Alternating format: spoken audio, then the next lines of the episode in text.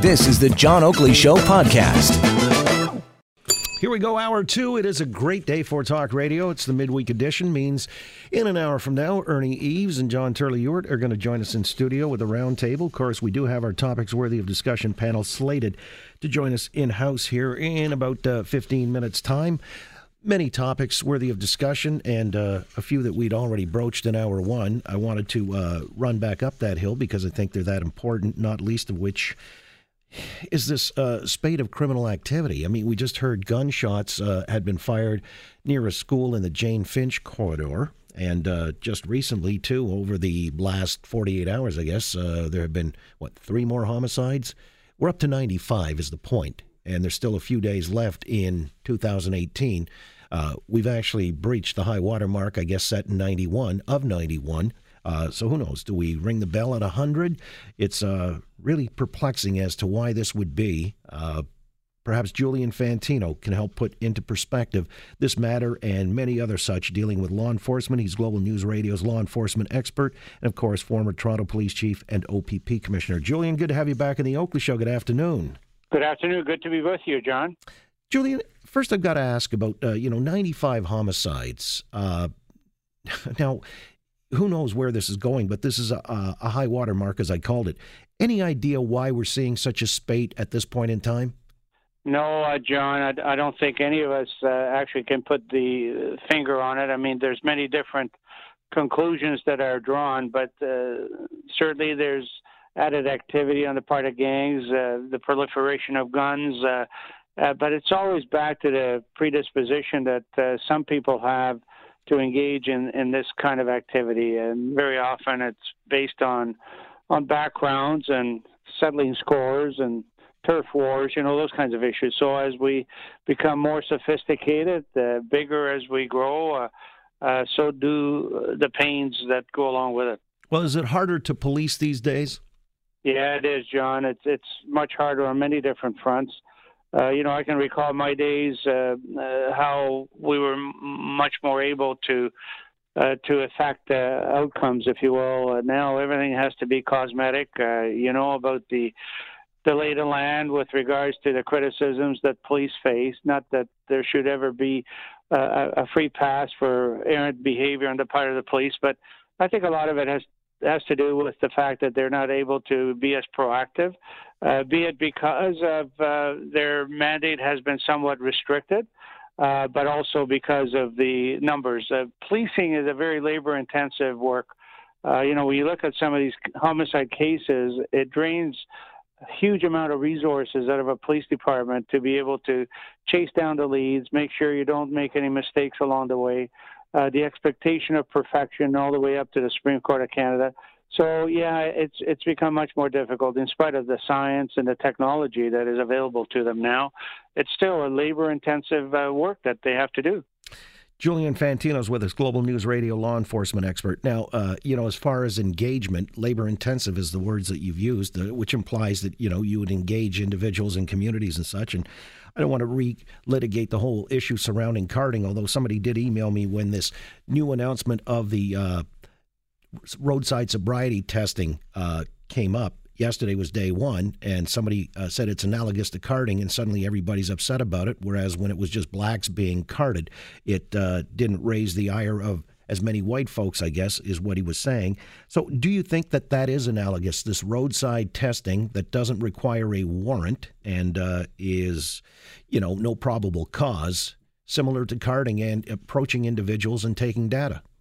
Well, you know, I, I never did agree that uh, carding was particularly targeted to any one particular community. It's it's more to do with uh, police being proactive to follow up on leads. But anyway, well, we can park that for now. But the the whole issue of uh, of uh, roadside uh, stops and screening and so forth, John, uh, impaired, uh, drug impaired or alcohol impaired driving uh, in in this country is the leading cause of criminal death.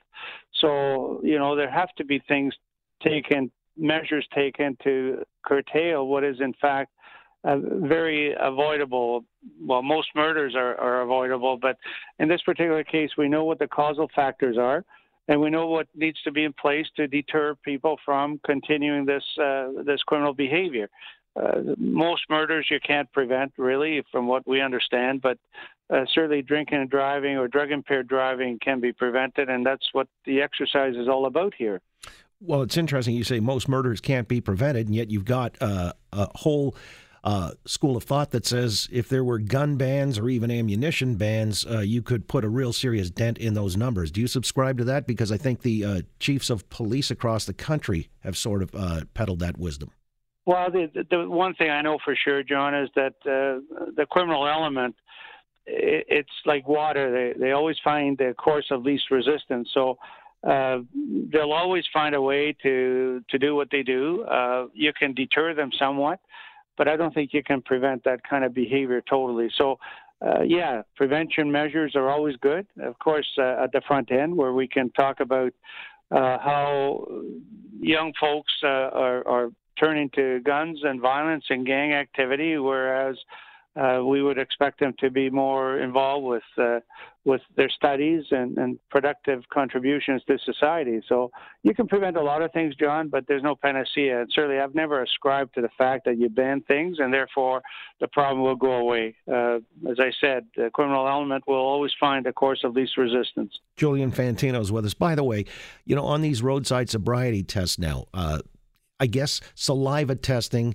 as well as a breathalyzer, uh, depending on the Attorney General, uh, if they've green-lighted what the saliva test is uh, all about in a certain jurisdiction, then uh, that would be applied across this country. But do you see that as being maybe a slippery slope towards taking a blood sample eventually and, you know, D N A being kept on a database? I mean, some civil libertarians and others, uh, conscientious folk, are really wary about this.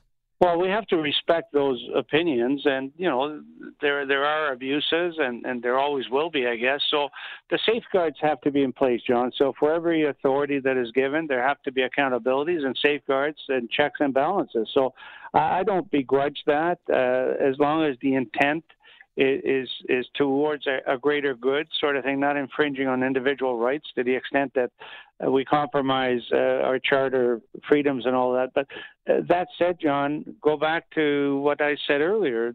You know, of all of the things, of all of the criminal deaths that are happening out here, uh, that is an absolute preventable uh, situation. So, but the technology is not there yet. And even what we found with the breathalyzer test, the alcohol testers and so forth, by the time all this settles, John, uh, most of us will be long gone because it'll be up and down and sideways, up and down all the courts. But certainly technology can help, uh, but then we need to balance uh, technology and its use with individual rights and, and accountabilities.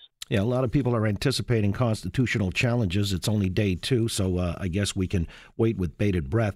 I've got to ask you about a few other things. Now we've got at uh, Saint Michael's College, seven students have been arrested. Uh, four have been rearrested on some serious uh, cases of sexual assault, assault, assault with a weapon. Uh, what do you make of this? I mean, what's the point or purpose if these kids are primarily in the fifteen, sixteen age cohort? Uh, where's this going, Julian?